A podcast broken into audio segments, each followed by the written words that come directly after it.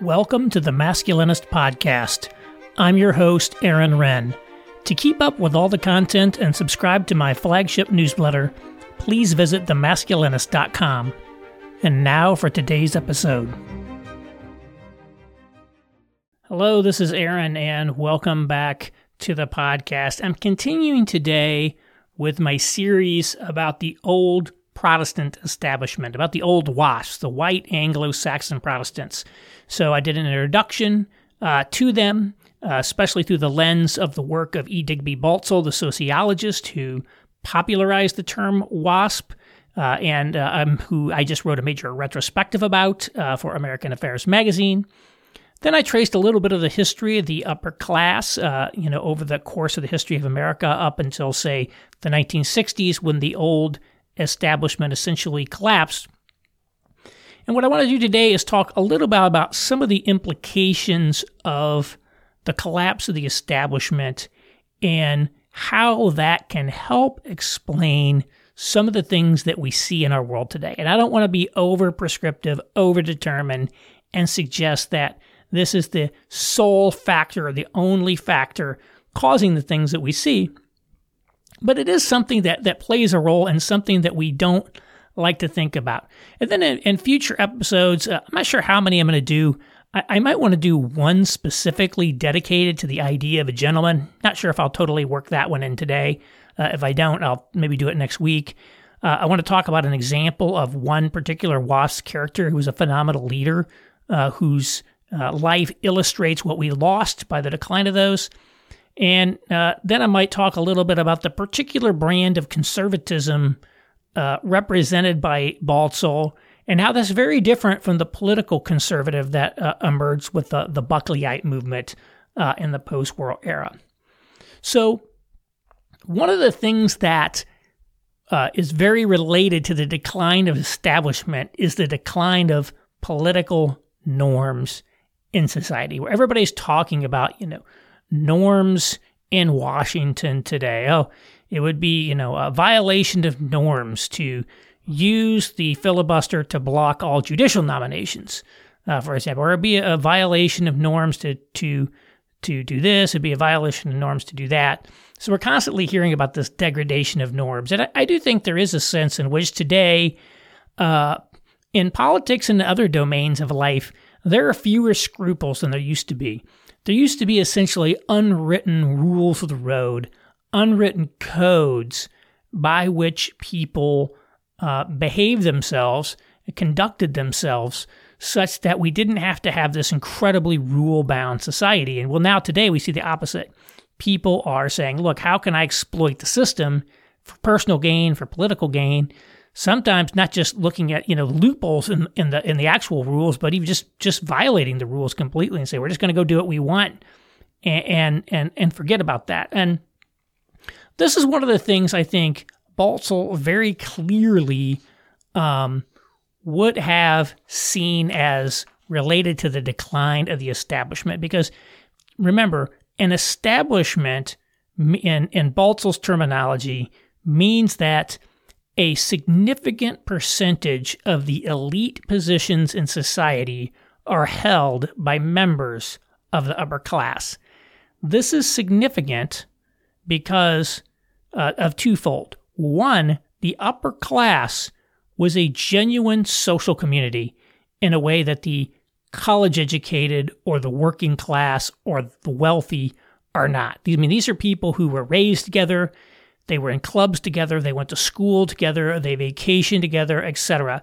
And while they didn't necessarily all know each other personally, this kind of dense network of people really was more, much more tight knit than what we have today. And, and there really was. It was a real community of actual people, often who had, you know, families had known each other for generations.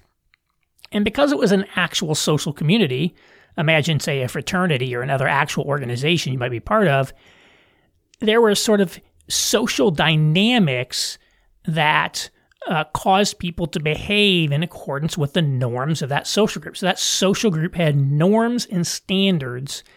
And because it was a genuine social group, these norms could be enforced because if you weren't following the norms, right? If you were, you know, violating the honor code or something of that nature of this group, then there would be social consequences. You may end up ostracized from your friends, right? And if you were a member of the upper class who all of a sudden you're getting shunned by your peers, that would be painful social exclusion because uh, it, there's only one upper class in a society, which is one of the things uh, that uh, that Baltzell talked about. There could be many kind of lower and middle classes, many different groupings there, but there's only one upper class in society.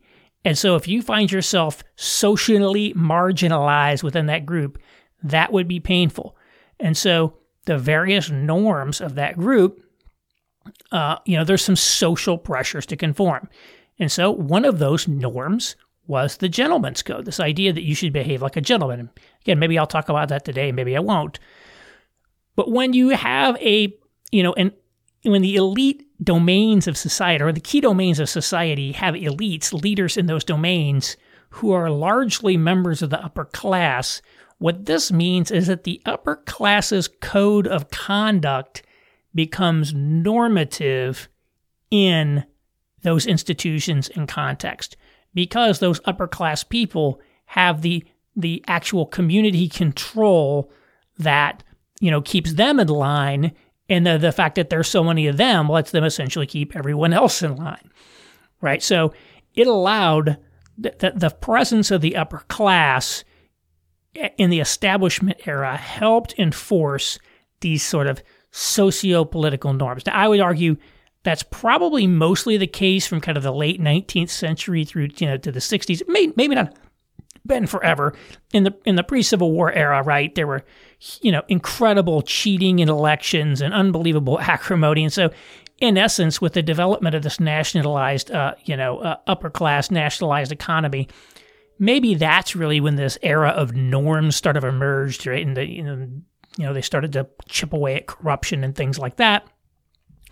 But I think the key is there really was something that, that sort of made this era a kind of a high watermark of, you know, uh, of kind of people following uh, rules um, in, a sense, not just the written rules, but the unwritten rules as well. The other thing that the upper class had is that they were sort of this bearers of traditional authority. Uh, they, they, sort of, you know, the, the sort of the bearers of traditional values you know, historic heritage, right? Some of these families went back to the founding, they went back to the Mayflower, they went back to the colonial era. And as a result, you know, all of that heritage and all the traditional values imbued by those lines were sort of, you know, in these in these families, and so that kind of shaped and constrained their own behaviors in a sense. Uh, but when they had this upper class and this establishment what that meant was a lot of those traditional values, uh, traditional cultural values, were esteemed and highly valued. And the norms, right, the way we've always done things is a, a part of that. Not just the, again, not just the uh, the written rules, uh, but also the unwritten rules, the way that things are done, the way that things are happen. When do you use uh, your filibuster? For example, it's not just about like what the rules say, it's what the, the norms and the codes say. And a lot of that is sort of historically informed. Well, today, what do we have? There's no establishment. And so there's no way to you know, enforce these unwritten rules through the types of social pressures and sort of traditional values. Tradition in America is actively despised. And so all of the traditional considerations go away. And we see that uh, we see that manifested in the decline of political norms. Again, the gentleman, the idea of the gentleman, and the idea that men should behave like gentlemen, that was an expression of the Anglo American upper class. Uh, you know, lots of cultures, of course, had this idea. There's upper class gentlemen. There's there's a standard of behavior for gentlemen, but you know the standards of behavior for a gentleman in say, uh, you, you, know, the, the court of Louis Fourteenth in, in France probably very different from that in Victorian England. A lot of the a lot of the rules uh, that that we think we have about what it means to be a gentleman were particular codes uh, of that era, and related. This is related to norms here. One of those rules that we've always had in America that that's always been big in the Anglo kind of the Anglo world, less so elsewhere, is the concept of fair play. Right, the idea again, you you play by the rules you follow the rules, you don't cheat. That's not to say cheating, you know, hasn't always been here, but cheating, you know, it was always frowned upon in most domains. And so you think about, uh, and you know, uh, Baltzell talks about amateur sports as sort of being a, a transmitter of the values of fair, fair play because amateurism again was very much one of the values of the Anglo-American upper, upper class. That's maybe a lecture for another day. Uh, but you know, for example, when football got started in America, it wasn't you know an amateur sport. It was the Ivy League uh, was really where it was big. Uh, tennis, um, uh, golf, uh, for example, and you know, fair play really dominated these sports. Whereas baseball, it was always a little different because baseball had always been a kind of a professional sport. It had not been an amateur upper class sport.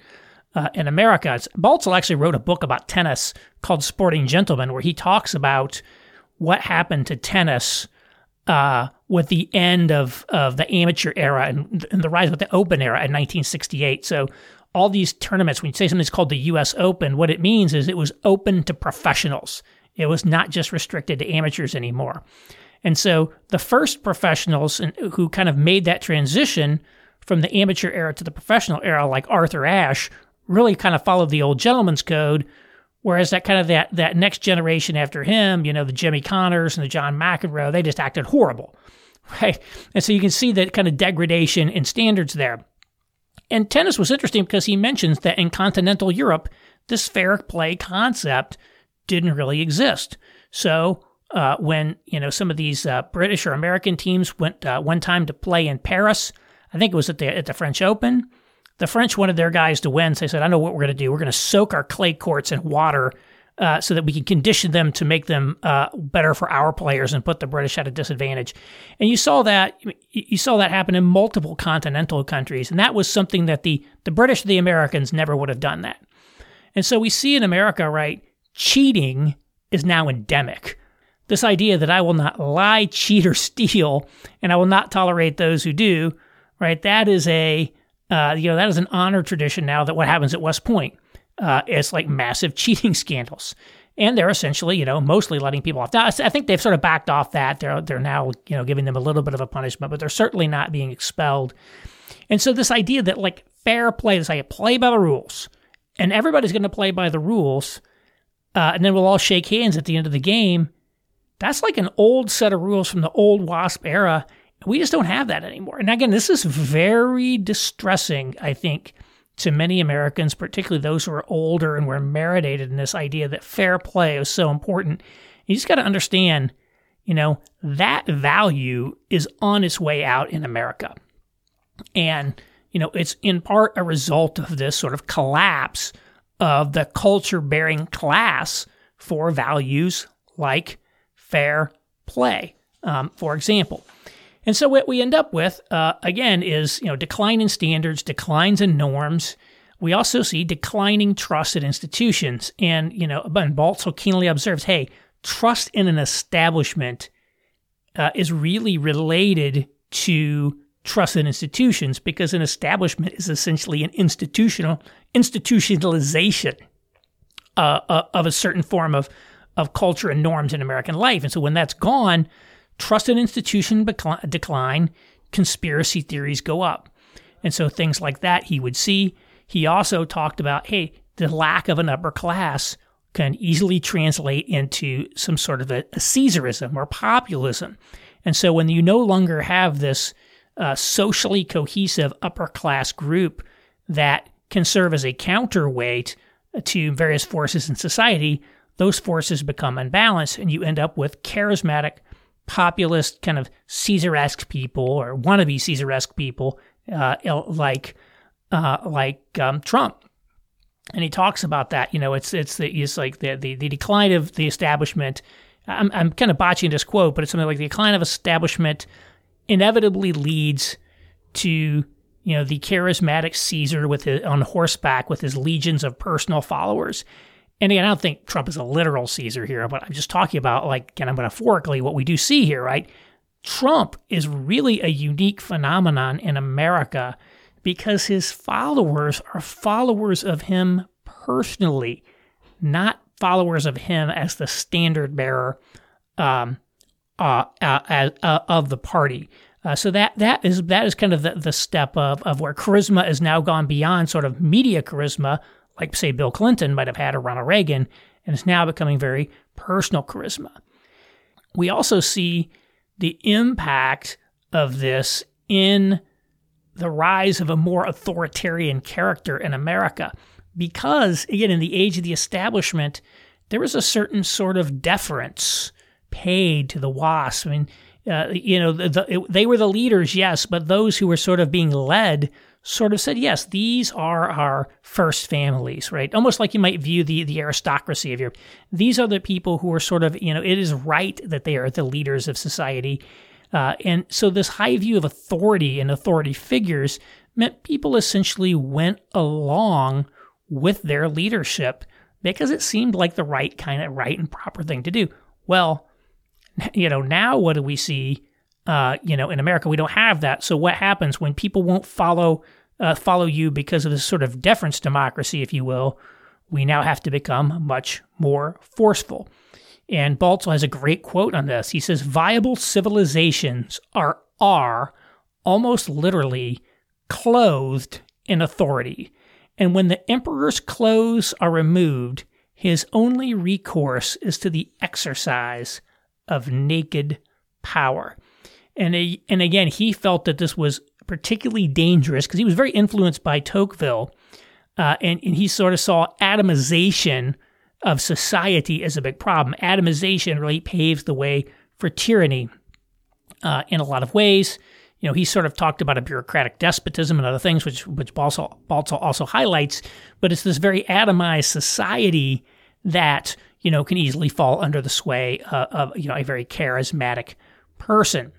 And, and so because of that, um, you know, he that's one of the reasons he really liked this upper class establishment concept because this upper class was one of the very few genuine social communities in the country that was a bulwark against atomization and that the negatives that that came with that. And so he he really felt what he called a wealthy declassed elite as one of the greatest threats to freedom in America.